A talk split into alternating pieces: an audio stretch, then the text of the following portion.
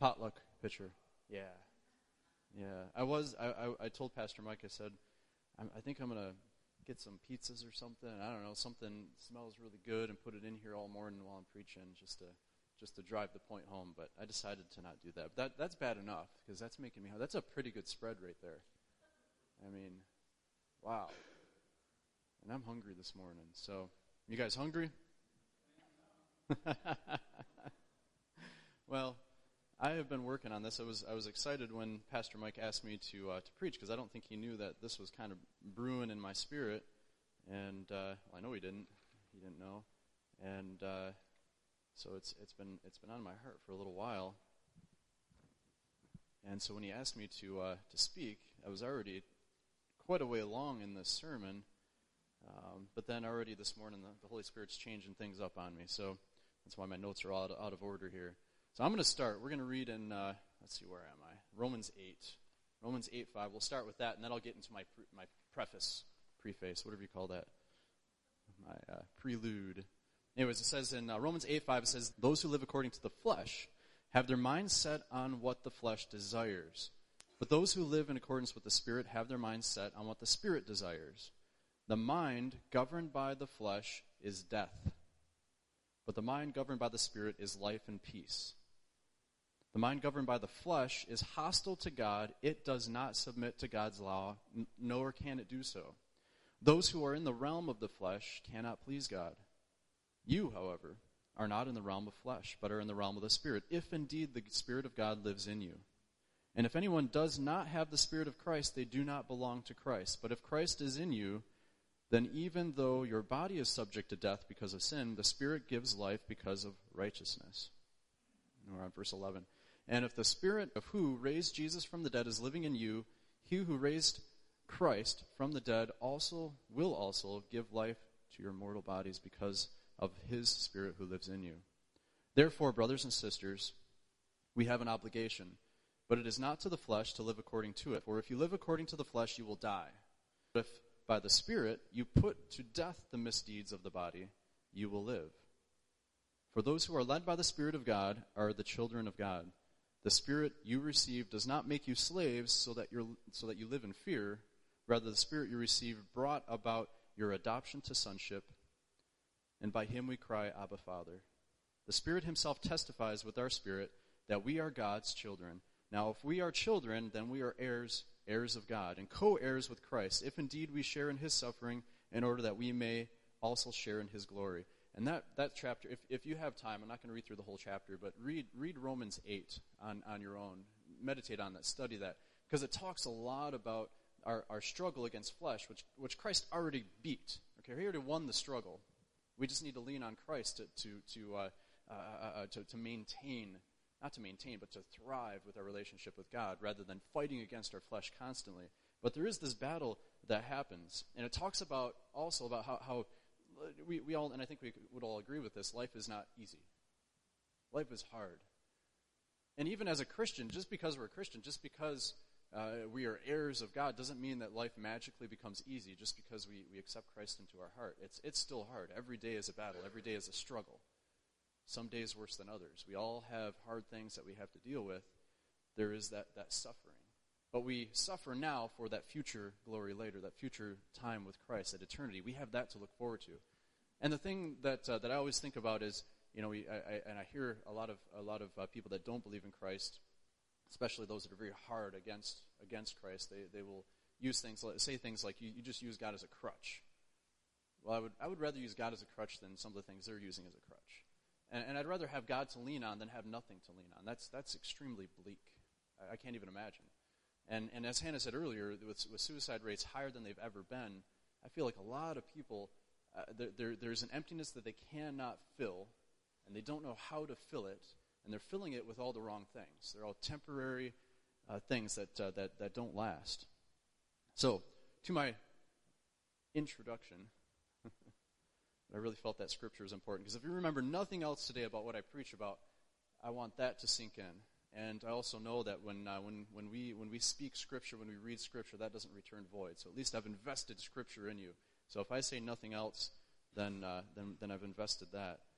But today we're going to be talking about the hunger and thirst. And, and I will say that I am just as guilty of the things that I'm going to talk about as, as, as anyone else. I mean, when, when, I'm, when I get a sermon from the Lord, it's usually something I need to work on just as much as we need to work on. So these are areas that, uh, that we're all going to have uh, struggles, that we're all going to need to, that we all need to grow. But I have three questions that I'm going to ask throughout the sermon. And they're questions I can't really answer for you. You, you, these are things you have to search your heart for. You have to ask yourself these questions, search yourselves out, and, and, and, and figure out where you stand. And like I, like I started with, are you, are you hungry? That's the first question.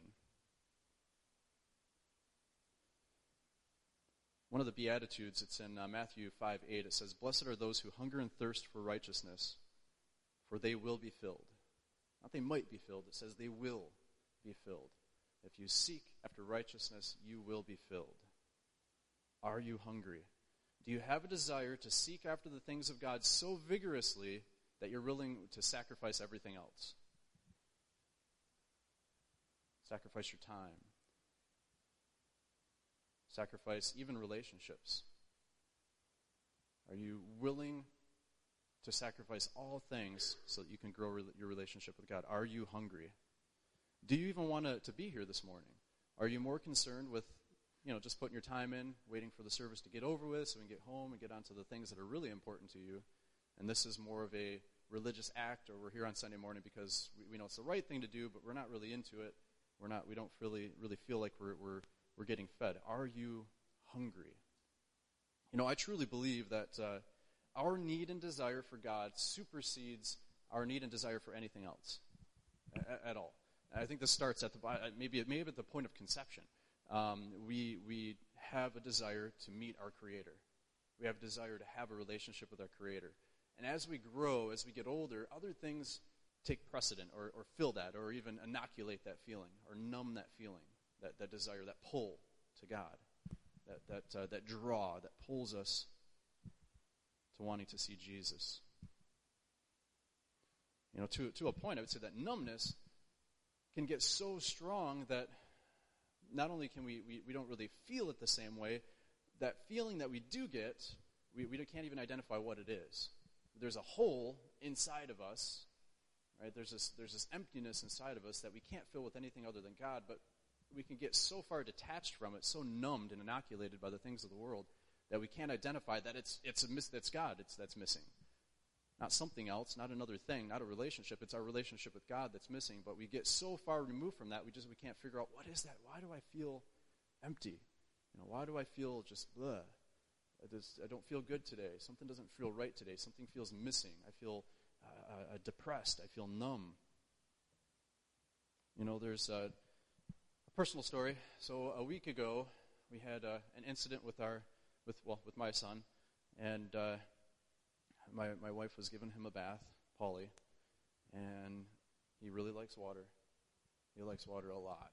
If you were to take him, in fact, we've been out to, uh, what is it, Ferry, Ferry Beach, I think it's called over here. And uh, so we took him out there, and he loves water. So everyone else is playing on the slide, and if you let him go, he will beeline for the water, and he'll go in. He doesn't, he doesn't care what he's wearing. He just, I'm going in the water. He loves the water. We take him to a pool. He loves the water. He doesn't know how to swim in it. I mean, we got to be right there with him and, and help him through. But he absolutely loves water. So he's taking a bath in the water. Bath time was getting to the part of being, clo- you know, done. We are we are getting him ready to, to get out of there. And so my wife's draining the tub, and he also is starting to get a little bit older, where he he, he obviously he can't communicate the way that that uh, that we communicate, and you can see the frustration. He's getting old enough to know what he wants, he wants something, and he's trying to get it across. This is what I want, but we can't understand what it, what it is he wants. And, and so he's starting to throw like toddler fits, um, like normal, you know, throw myself on the floor. I'm going to thrash around. I'm going to have a fit because you're not giving me what I want. I want it. You know, get me the thing that I want.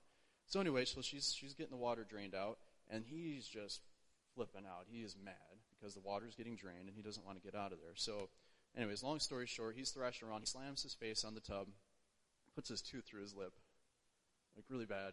And it was, it was, I mean, it's like, oh, oh my God, this is really bad. So get him cleaned up. I take him, um, well, we take him to the emergency room. And, uh, I mean, that thing's, it's got to be hurting. And of course, he, he, he's a chewer, so he keeps bumping it. And, and it was, once he got over the initial pain, he, he seemed to be okay a while, and then he would bump it again, and then he'd start crying again, and then, then he'd be okay because he'd forget about it, he'd be playing again, and then he'd bump it again, and then it was just like a, a constant cycle. So we get into the hospital, the doctors look at it like, yeah, that's going to take a couple stitches.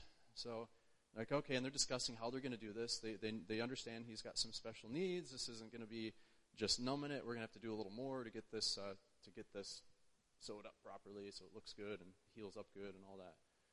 So they're figuring out, they make a decision, they decide they're going to first give him something, and I don't know what I don't know all the, the different names of the of the medications, but they give him a medication that kind of makes him just not really care about anything. And so to do that, they did put it in through an IV. So we're having to hold him down, and he is like trying to wrestle a bear. Especially, I mean, I don't know if anyone, I, I don't like being, you know, it, uh, what, what do you call it, uh, uh, confined or held. And and he even more so and he's and he's trying to communicate. He's i mean i think that was far worse than the pain in his lip was just everyone's trying to hold him down so they can get this thing in his arm and it hurts. And he's i mean that was that was awful. And he's yelling and uh, we're holding them and, and they, they get it in. Well the the, the uh, what is it anesthesiologist he, he puts just a little bit of this stuff in and he goes from this just fighting to like oh.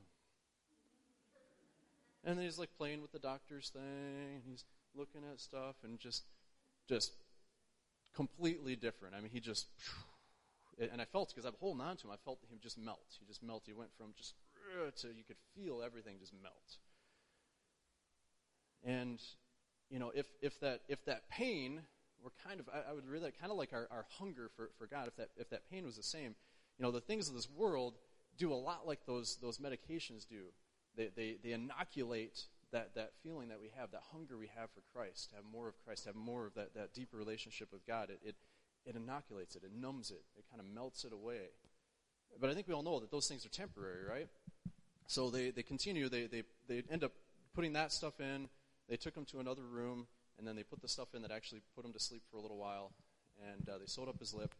And then he's waking up, and as he's waking up, uh, he's usually a pretty happy kid if you know him. He's, he's not usually too angry about anything, and he is just a little monster. He wakes up, he's mad. He's just angry and yelling. He's like throwing himself around, and he just was not a happy camper because all of that, you know, that, that, that, that temporary stuff that was making that pain go away was disappearing, and the flood of pain was coming.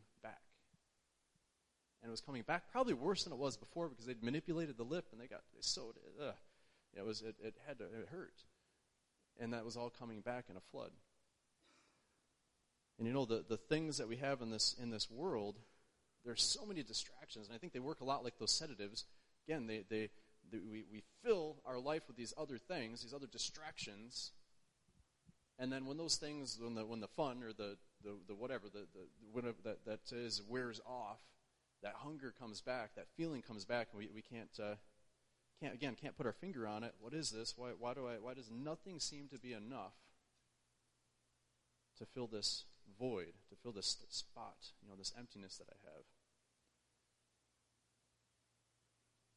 You know, when we've lost our hunger and thirst for God, it's very difficult to identify what it is. We know there's something missing, but it's hard to identify. We should know better. And, and again, this I think this preaches whether whether you've been a Christian for a long time, whether you've been a Christian for a short time, or you're not a Christian at all, you have no relationship with God. We all feel that need, and we're all at different places on on how I guess inoculated to the God's Spirit that we are, how how how far removed, and and we can we we all. Uh, in our relationship with Christ, I can't. I guess I can't say all, but many of us in a relationship with Christ have had roller coaster rides where we feel close to God and we're filling it with the right things, and other times we're kind of you know, God's over here and we're filling it with other things. Another way to look at it, because uh, I was thinking about this too, uh, in a, in a way, I think it's worse for the Christian. You know, kind of like the, the whole saying, you know, it's better to love and loved and lost than never loved at all. Um, that's not scriptural, by the way, but it, uh, it, it, it kind of along that logic of, man, to feel that fulfillment of having that relationship with God, you know, asking asking Christ into your heart and having that, that conversion experience, that excitement that comes along with that, and then to walk away from it, I feel like it's so much worse because you've tasted the bread of life. You tasted that relationship with God, and now that relationship, you know, then, then you push it away. I, I think it's even worse. Again, talking about food, since we got food up there, um, I, I was kind of thinking about it like this. I was eating oatmeal the other day, and I hate I hate oatmeal. I'm sorry if you like oatmeal, but I absolutely can't stand. I despise oatmeal. Um, my mom knows. She tried to make me eat it when I was a kid. Get it? I'd starve myself for days, wouldn't I, mom? Well, she wouldn't let me starve for days. It's not really fair to say, but anyway, she'd try to feed it to me. I wouldn't. I just wouldn't eat it. And uh, well, anyways, I'm I'm an adult now, and I have kids. So I make myself eat it because I want my kids to eat it because it's good for them. But I'm not going to make them eat something that I won't eat. So I eat it, and I hate it. And uh, and they know that I hate it, but I'm like, well, I have to eat it, so you're eating it too, you know. So, but I can't stand oatmeal, and so when you've eaten oatmeal, it's just bland, and it's it's ugh, it's just, I just don't like it. And so, anyways, I, I'm eating my oatmeal, and you know, and then other times I have Lucky Charms. I love Lucky Charms. Lucky Charms are probably my favorite cereal. See, you're with me. Yeah. Lucky Charms are the best. Now, if I ate those every day, it'd probably kill me. But I love Lucky Charms. I would rather eat those every day. So after eating Lucky Charms and going back to the bland, it's just, it just, ugh. And the thing is, though, with the with the oatmeal, I can doctor it up. I can throw some brown sugar in it. Throw a little bit of of, of uh, uh, uh, almond milk in there. You know, not the not the plain almond milk, the stuff with uh, uh, vanilla and, and some sugar in it. Anyways, put some almond milk in there, and it tastes pretty good. It's like a it's like a vanilla smoothie, sort of. Put some banana in there, and it's it's not too bad. But all, all I did was I doctored it up and made it seem kind of like the, the, the, Lucky Charms. And, and it has to be the real brand Lucky Charms. It can't be the like the what is it Malt-O-Meal brand. It has to be the real Lucky Charms because those marshmallows taste way different than the other ones. So, but you know, not to, I'm not trying to relate Jesus to, to, Lucky Charms, but I'm trying to bring it into a way that we can that you can kind of see from my mind the way my weird mind works. But um, you know, going back to that oatmeal after having the Lucky Charms, I, I, can doctor it up as much as I want, and it might it'll satisfy me for for a meal or a couple meals, but pretty soon I'm just sick of it. Whereas Lucky, I could eat Lucky Charms every day, and uh, and I would never get sick of them. Anyway, so since we're speaking of food, John six five it says where we uh, six five. I think I'm on verse twenty five actually um, in John 6. We're going to dig into this more a little bit later into, into John 6. But, anyways, on uh, verse 25, it says, When they found him on the other side of the lake, they asked him, Rabbi, when did you get here? Jesus answered, Very truly, I tell you, you were looking for me, not because you saw signs I performed, but because you ate the loaves and had your fill. Do not work for food that spoils, but for food that endures to eternal life, which the Son of Man will give you. For on him God the Father has placed his seal of approval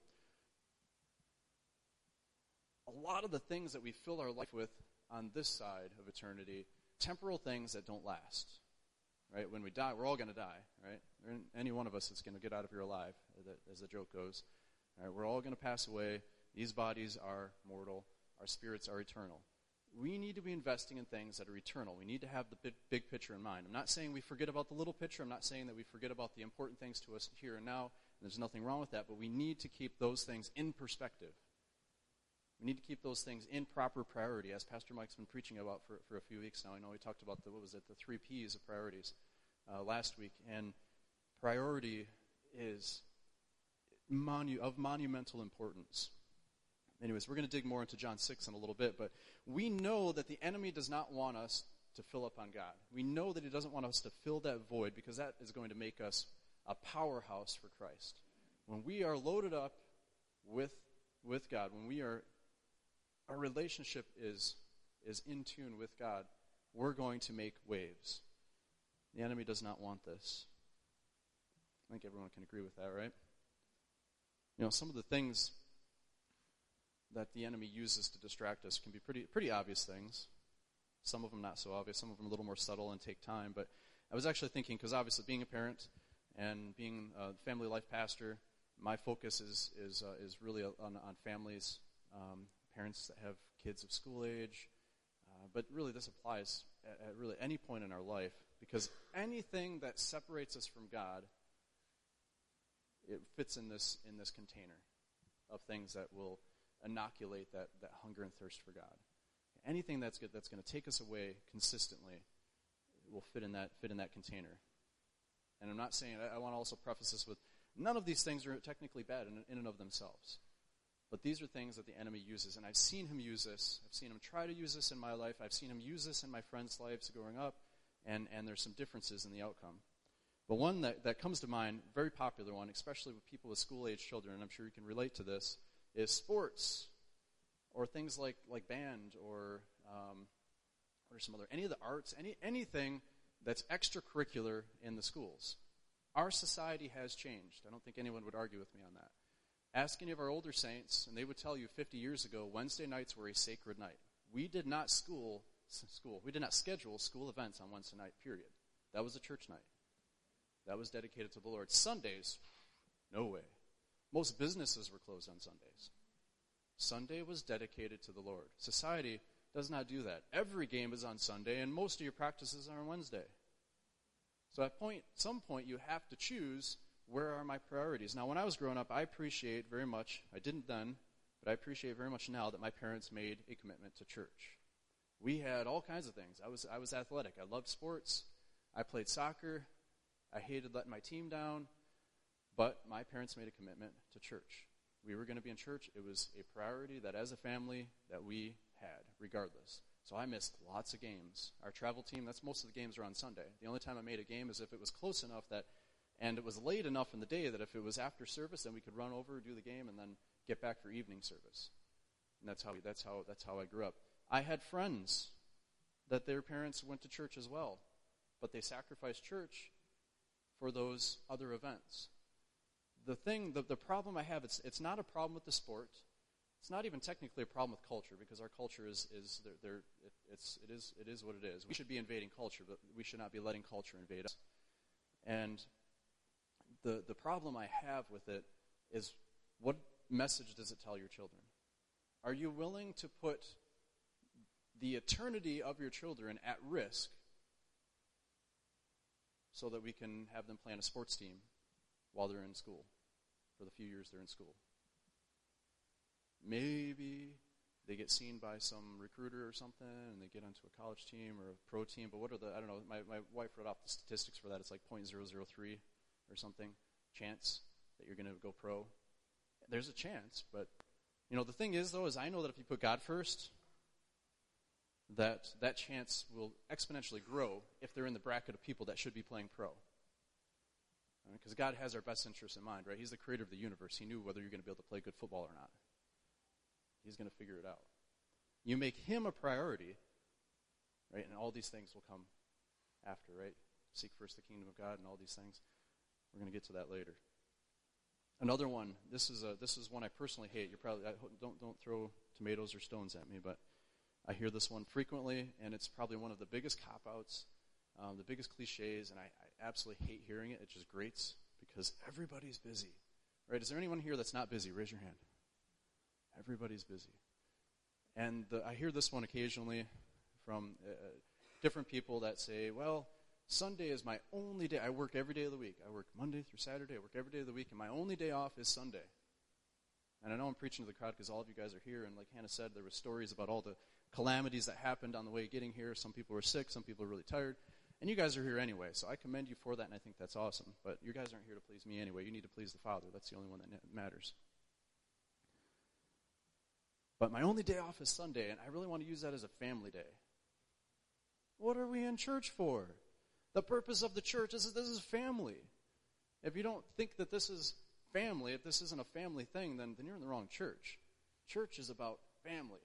Okay, yeah, my my my family, my wife, my kids, right? Yeah, we're a family unit, but this the body of Christ is that we're going to be spending eternity together, so you better get used to each other. Right?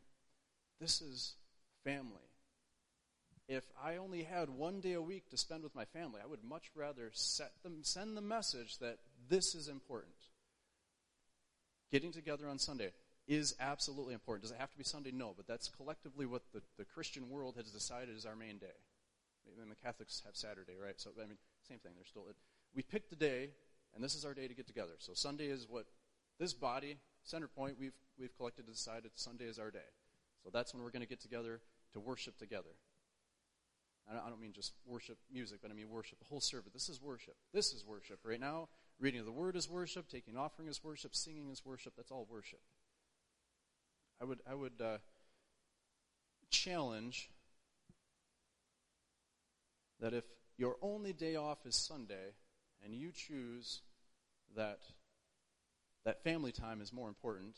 And I will have to say that I've caught plenty of my friends in, you know, red-handed doing something that had nothing to do with family on that day they decided they were going to take for church. Um, but it made them feel good to say that they were doing something else. Not saying that everyone does that, but, you know. I give your ch- kids about a 5% chance of remaining Christians when, they, when they're adults. When you make church a priority, I give them more like a 95% chance of remaining Christian when they become adults.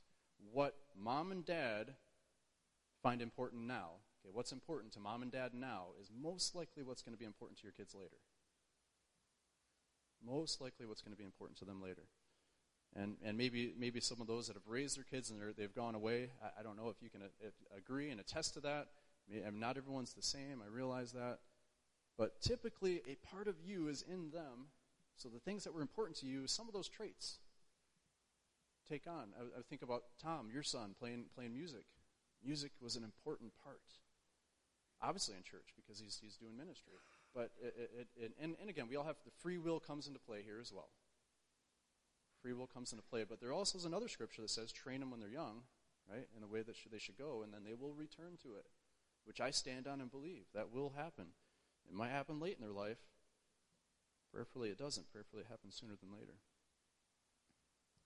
which I forgot to say in my second question, but that's what it was. We were just talking about it was how do we lose our hunger? Well, that's how we lose it slowly and subtly. The enemy puts these things in there that are going to make us stumble. Got a lot like Paul's pain, and that, that they inoculated that pain, it makes it disappear. And it's a lot easier when you've stepped away from the Lord to keep stepping away from the Lord farther and farther and farther. It's a whole lot easier the farther away you get. Conviction isn't as loud, God's voice isn't as loud. I would go so far as to say if, if Sunday is your only day to spend as a family, I, I, it makes me think of a, there was a story, I, and I, I didn't really know why the gentleman was sharing it with me, but it happened just this past week. The gentleman's name is Kirby. Um, he's a, uh, a, uh, a, veteran saint that, uh, I, again, I still, he just started telling me the story. I'm sitting there, and, and he said, he started talking about he started a plumbing business. He said, 40 years ago, started this plumbing business. And it was just a part time thing. I was doing it on the side for, for fun. And, uh, well, not really for fun, for, for an income, but just a supplemental. And after a few years, it started growing. And it started getting bigger and, and bigger. And it got to a point where I'm really trying to decide all right, do I make this full time or or should I just keep it part time? What should I do? I, I need I, I got to start hiring people I, or something because this is getting you know too big for me. It just kind of spiraled. And uh, he really felt the Lord was telling him, "You need to take this full time. This is going to be your full time, you know, full time um, job, and, and that's what you're going to do." And he he prayed about it, and he said, "You know, I'm willing to do this full time, Lord, but give me my weekends. I want my Saturdays for my family, and I want my Sundays for church." Sundays to be dedicated to you. And, and he prayed that, and, and then he started this, this, this uh, you know, full time business, and God was faithful in that. He said, he said, years later, he said, Yeah, I look back and I, I seen, and, and while I was going through it, I seen my competitors were making more money than I was. My competitors were getting more jobs than I was, bigger businesses than I did. They seemed far more successful than I seem. But the fruit out of that, and that's really what we need to look at, is the fruit. Right? What are we willing to sacrifice to achieve whatever it is we want in this temporal life that is a wisp of a vapor of nothing, right, compared to eternity? Um, anyways, he, he said, my, my children are serving the Lord. My grandchildren are serving the Lord. Because, yeah, there was a few Saturdays here and there I had to work, but as a rule, that was family time, and Sundays were, were, were ministry time. And God was faithful making change is, is extremely scary. But if your work is taking up that much, I, I would have to, again, I, I, I, like to lean on, on logic to, uh, to, a, to a large extent when I think about these things.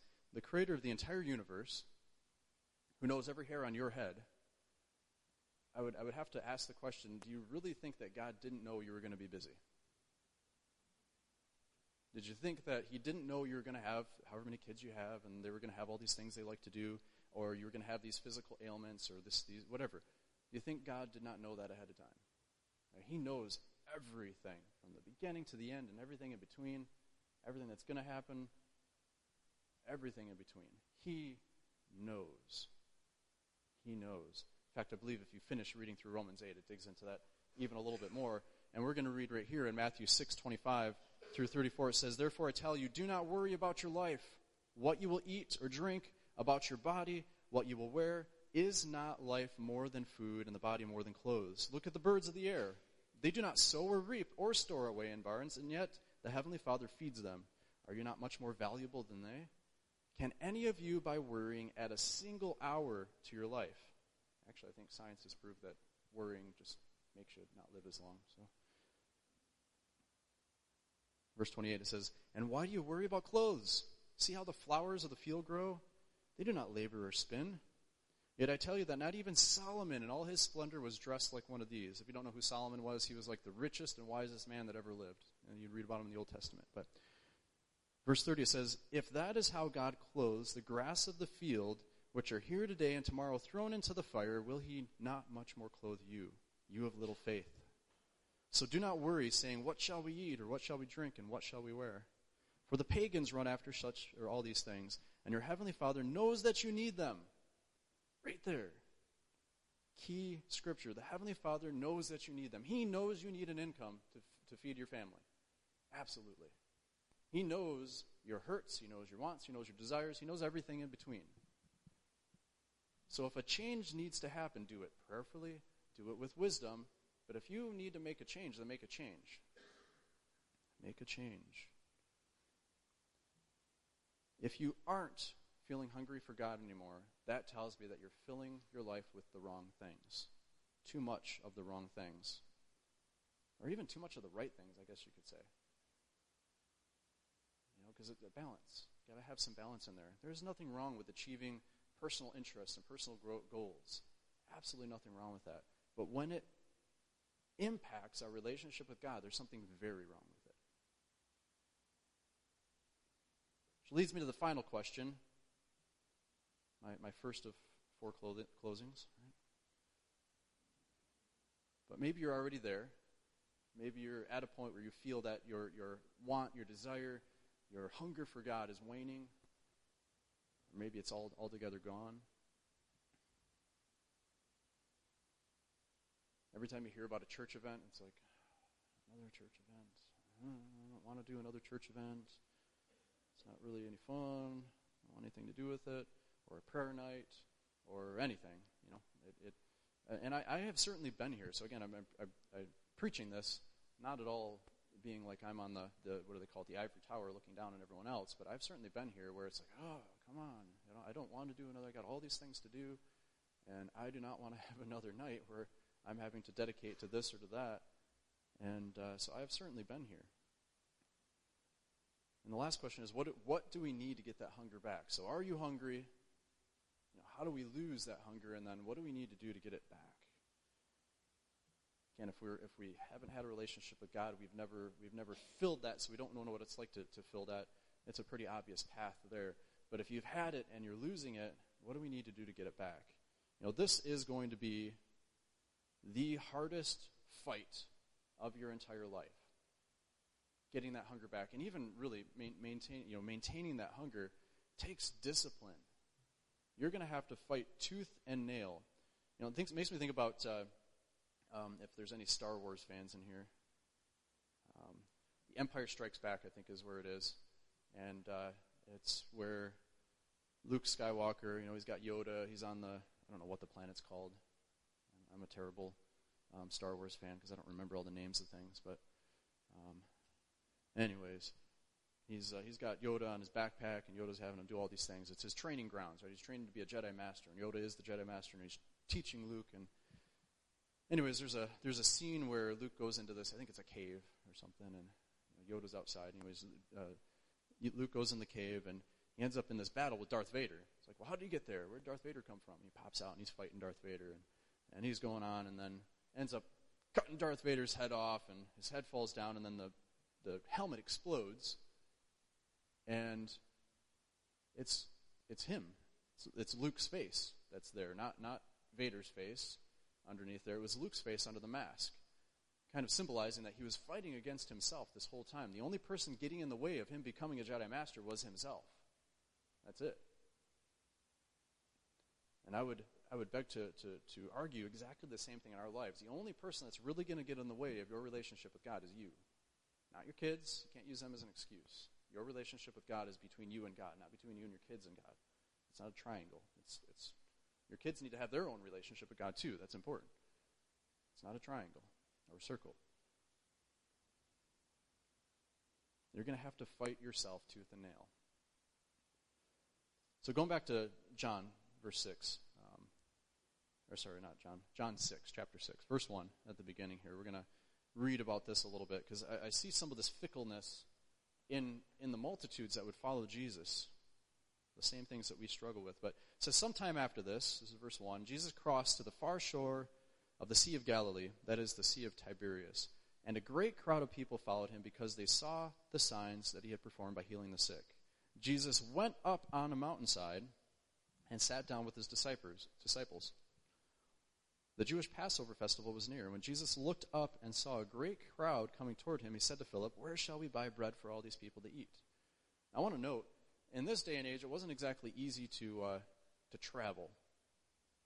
And this is, as it's going to reveal here, this is like over 5,000 men that are, that are here. So that means if you figure, they, they said families as well. So 5,000 men, if they're married and their kids, I mean, there's a lot of people. There's a lot of people. And the only way to travel then was by boat or horse or donkey, well, probably donkey. And camp, I don't know. I don't know how they traveled exactly. By foot mostly. You can afford those things. You're traveling by foot. It was not easy to travel. So these people were hungry for something. There, were, there was definitely a draw. There was a desire that was drawing them to Jesus. So, anyways, so Jesus asks um, to Philip, he says, Where shall we buy bread for these people to eat? Verse 6, it says, He asked that only to test, he already had in mind what he was going to do. Philip answered him, It would take more than half a year's wages to buy enough bread for each one to have a bite. Another of his, his disciples, Andrew, Simon Peter's brother, spoke up. Here is a boy with five small barley loaves and two fish, but how far will they go among so many? And Jesus said, Have the people sit down. There was plenty of grass in that place, and they sat down. About 5,000 men were there. Jesus then took the loaves, gave thanks, and distributed to those who were seated as much as they wanted. He did the same with the fish. When they had all had enough to eat, he said to the disciples, Gather the pieces that are left over. Let nothing go to waste or be wasted. So they gathered them and filled twelve baskets with the pieces of the five barley loaves left over by those who had eaten. After people, the people saw the sign that Jesus performed, they began to say, Surely this is the prophet who has come into the world. Jesus, knowing that they intended to come and make him king by force, withdrew again to the mountainside by himself. So the people were obviously getting filled. I don't think they were realizing necessarily that spiritually they were getting filled. Their bellies were getting filled too. But they're also getting getting filled spiritually, which I don't think they were recognizing that. And, and I think same thing with us. Sometimes we don't recognize that uh, that we're that we're, when we're getting filled the right way, and we associate that fulfillment to the wrong thing. And we had a maybe we had a, a great experience with a, with a football game, and so now we feel like that's going to always fill that. Or we had a great experience with uh, with with some kind of social event, but we, we, we tend to again we, we're not identifying what is filling, what's truly filling. Anyways, we continue on. This is where Jesus walks on water.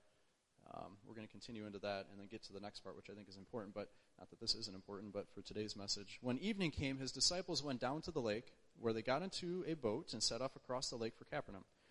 By now it was dark, and Jesus had not yet joined them. A strong wind was blowing, and the waters grew rough. When they had rowed about three or four miles, they saw Jesus approaching the boat walking on water. And they were frightened. But he said to them, It is I, don't be afraid. Then they were willing to take him into the boat, and immediately the boat reached the shore where they were heading. The next day, the crowd had stayed on the opposite shore and realized that only one boat had been there, and that Jesus had not entered it with his disciples, but that they had gone away alone. Then some boats from Tiberias landed near the place where the people had eaten the bread and uh, that the Lord had given thanks. Once the crowd realized that neither Jesus nor his disciples were there, they got into the boats and went to Capernaum in search of Jesus. When they found him on the other side of the lake, they asked him, Rabbi, when did you get here? And Jesus answered, Very truly I tell you, you are looking for me not because you saw the signs I performed, but because you ate the loaves and had your fill. Do not work for food that spoils, but for food that endures to eternal life, which the Son of Man will give you. For on him God the Father has placed his seal of approval. So hopefully that makes a little more sense because I read that scripture at the beginning. But these people were seeking God really it was for the wrong reasons. They were trying to get something filled. They weren't they weren't really realizing that uh, that that there was more. Jesus was giving them more than what they even realized. Then they asked him, "What must we do to do the works God requires?" And Jesus answered, "The work of God is this: to believe in the one He has sent." So they asked him, "What sign then will you give that we may see it and believe you? What will you do?" verse 31 our, our ancestors ate the manna in the wilderness as it is written the wilderness sorry as it is written have or he gave them bread from heaven to eat and jesus said to them very truly I you it is not moses who gave you the bread from heaven but it is my father who gives you the true bread from heaven for the bread of god is the bread that comes down from heaven and gives life to the world sir they said always give us this bread then jesus declared i am the bread of life whoever comes to me will never go hungry and whoever believes in me will never be thirsty. But as I told you, you have seen me, and still you do not believe. All those the Father gives me will come to me, and whoever comes to me I will never drive away. For I have come down from heaven not to do my will, but to do the will of whom, him who sent me. And this is the will of him who sent me, that I shall lose none of all those he has given me, but raise them up at the last day. For my Father's will is everyone who looks to the Son and believes in him shall have eternal life, and I will raise them up on the last day. And at this, the Jews there began to grumble about him because he said, I am the bread that came down from heaven. And they said, Is this not Jesus, the son of Joseph, whose father and mother we know? How can he say now, or now say, I'm, I came down from heaven? Stop grumbling among yourselves, Jesus answered. No one can come to me unless the Father who sent me draws them and I will raise them up at the last day.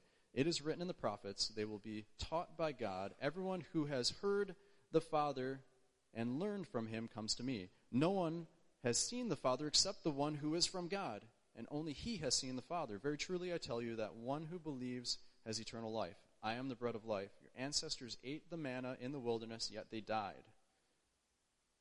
But here is the bread that comes down from heaven, which anyone may eat and not die. I am the living bread that came down from heaven. Whoever eats this bread will live forever. This bread is my flesh, which I will give for the life of the world. Then the Jews began to argue sharp, sharply among themselves How can this man give us his flesh to eat? And then Jesus continues Very truly I tell you, unless you eat the flesh of the Son of Man and drink his blood, you have no life in you. Whoever eats my flesh and drinks my blood has eternal life, and I will raise them up at the last day. For my flesh is real food, and my blood is real drink. Whoever eats my flesh and drinks my blood remains in me, and I in them. Just as the living Father sent me, and I live because of the Father, so the one who feeds on me will live because of me. This is the bread that came down from heaven. Your ancestors ate manna and died, but whoever feeds on this bread will live forever. He said this while teaching in the synagogue, synagogue in Capernaum. And it was it continues on, and it, and it continues on that on hearing it, many of the disciples they couldn't they couldn't handle it. It was too much. They couldn't handle it, and they and they left. And then he ends up he's just addressing his twelve at the end here. But I, I see this kind of this fickleness even within the church as we, we, we get a little taste, and we get a little filled right with God. But when it doesn't, I guess uh, it, I don't know a nice way to put it, but when it doesn't tickle our, our pleasure sensors the, the right way, then we start walking ourselves away until we can find something else that, that tickles that, that, that same way. And we start filling it with other things. Second closing. Jackie, come on up. To take control of that, of that, that hunger, to get that hunger back, is going to take discipline. It's going to take getting in God's Word on a daily basis hashing out that time in your schedule to spend time in prayer with God. Because that's our, that's our communication. That's our main communication with God is prayer and the Word of God. That is God's Word. That's His voice coming out of those pages. That's why I'm reading Scripture, especially in its entirety, because even if I get something wrong when I'm preaching, which I'm sure I do sometimes, when I read that, there's nothing wrong. That's that's out of Scripture That goes right into your spirit. That's going to fill you. That's going to edify you. It does not return void. It's an investment that I know I can make that has a return, guaranteed return.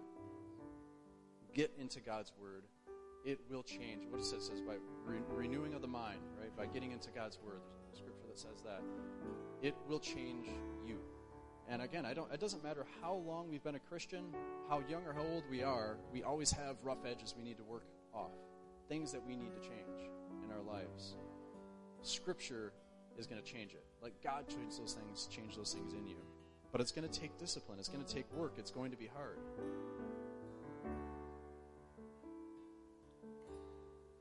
God's got to be number one priority. God comes before your family, comes before your kids, he comes before your wife, comes before your job. God comes number one. And if you put God first, then all those other things will line up perfect. They'll line up perfect. But you start putting other things on top of God, and it's going to be one big discombobulated mess.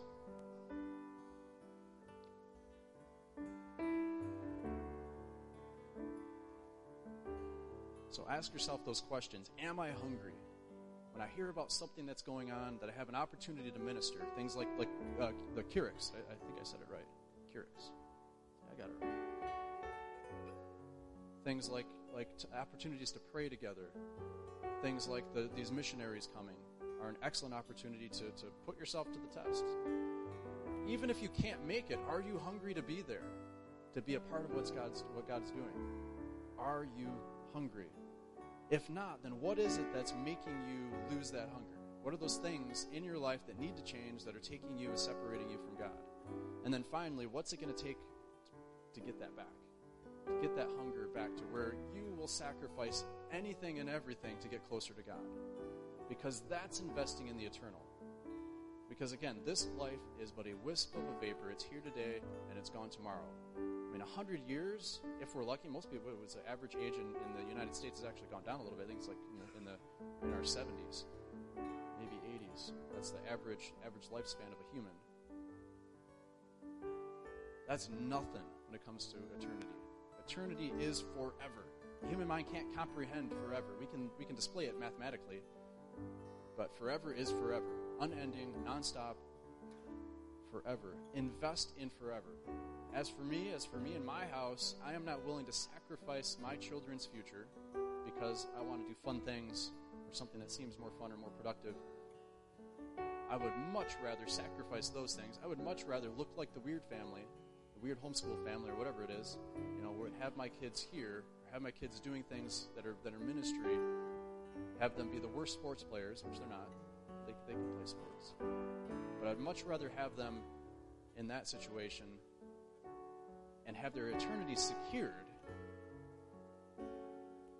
than to do those things. It's, it's, not, it's not worth the risk. Not worth the risk.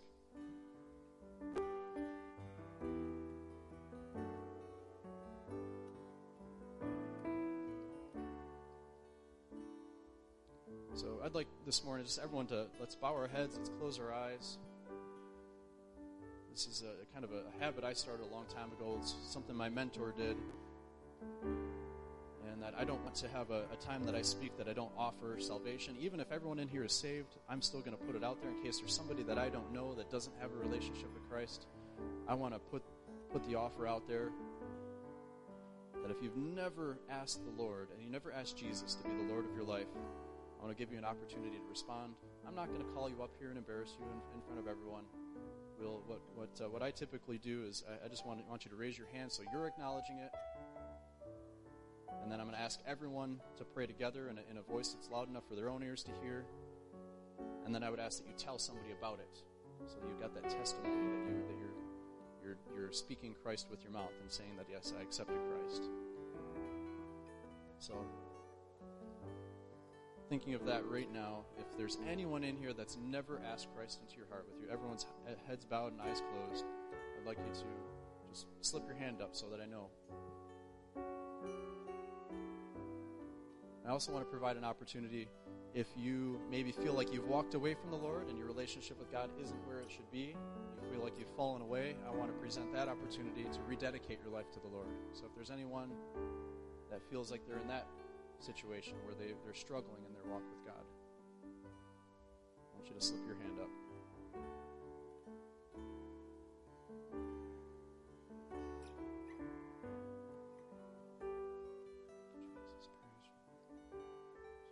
All right, then I would like everyone, just as a body, everyone together, just just uh, pray with me. Just re- repeat after me as we uh, as we say this prayer together as a family. Heavenly Father. Lord, I believe in you. I believe you died on the cross for my sins. I believe three days later that you rose again from the dead. Lord, forgive me for the sins in my life. I repent of those things. And from this day forward, that I'm going to put you first in my life. In Jesus' name. Amen. Amen. Let's just continue in prayer this morning. Heavenly Father, we, we come before you this morning, and um, sermons like this are certainly not my favorite to give. But I know you, you brewed this in my heart for a reason, if it was, even if it was only for me. But I know that we all have things in here that we can take away from this morning's message. And Lord, I pray that uh, that we would use that, that soap principle that, that I've you know heard heard uh, so many people use when they're when they're studying their word. That they would read Scripture, the S, read the Scripture. That Lord, that the O, they would observe what it's saying, and the A, that they would apply it to their life. And how how how does this apply? How does this how does this fit with me? And then that they would practice, put that into practice, Lord. Lord, I pray this for myself as well, that when I read Scripture, that it would change me. That I wouldn't try to change Scripture to fit my life, but it would change me and the things that I need to change about my life. Lord, help us to be hungry. Lord, I'm sure there's bellies rumbling right now because they're physically hungry, but Lord, give them a spiritual hunger. Lord, I don't want anyone, I don't want anyone just making it to heaven on the, by the, by, as my, my, my uh, one of my mentors, Pastor Pastor Rhodes, who's in heaven with you now, Lord, but as he used to say, with their coattails smoldering. Lord, I want them to be spiritual strong men. I want them to have muscles out their ears because their spirits are so strong. I don't want to see people that are that spiritual man looks like a stick man.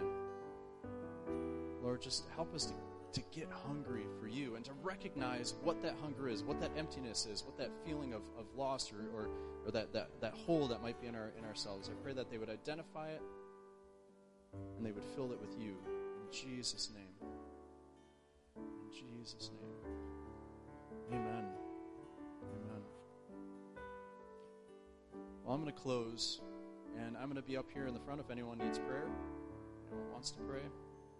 So I pray the Lord bless you and keep you, that He makes His face shine down upon you, and uh, He gives you peace.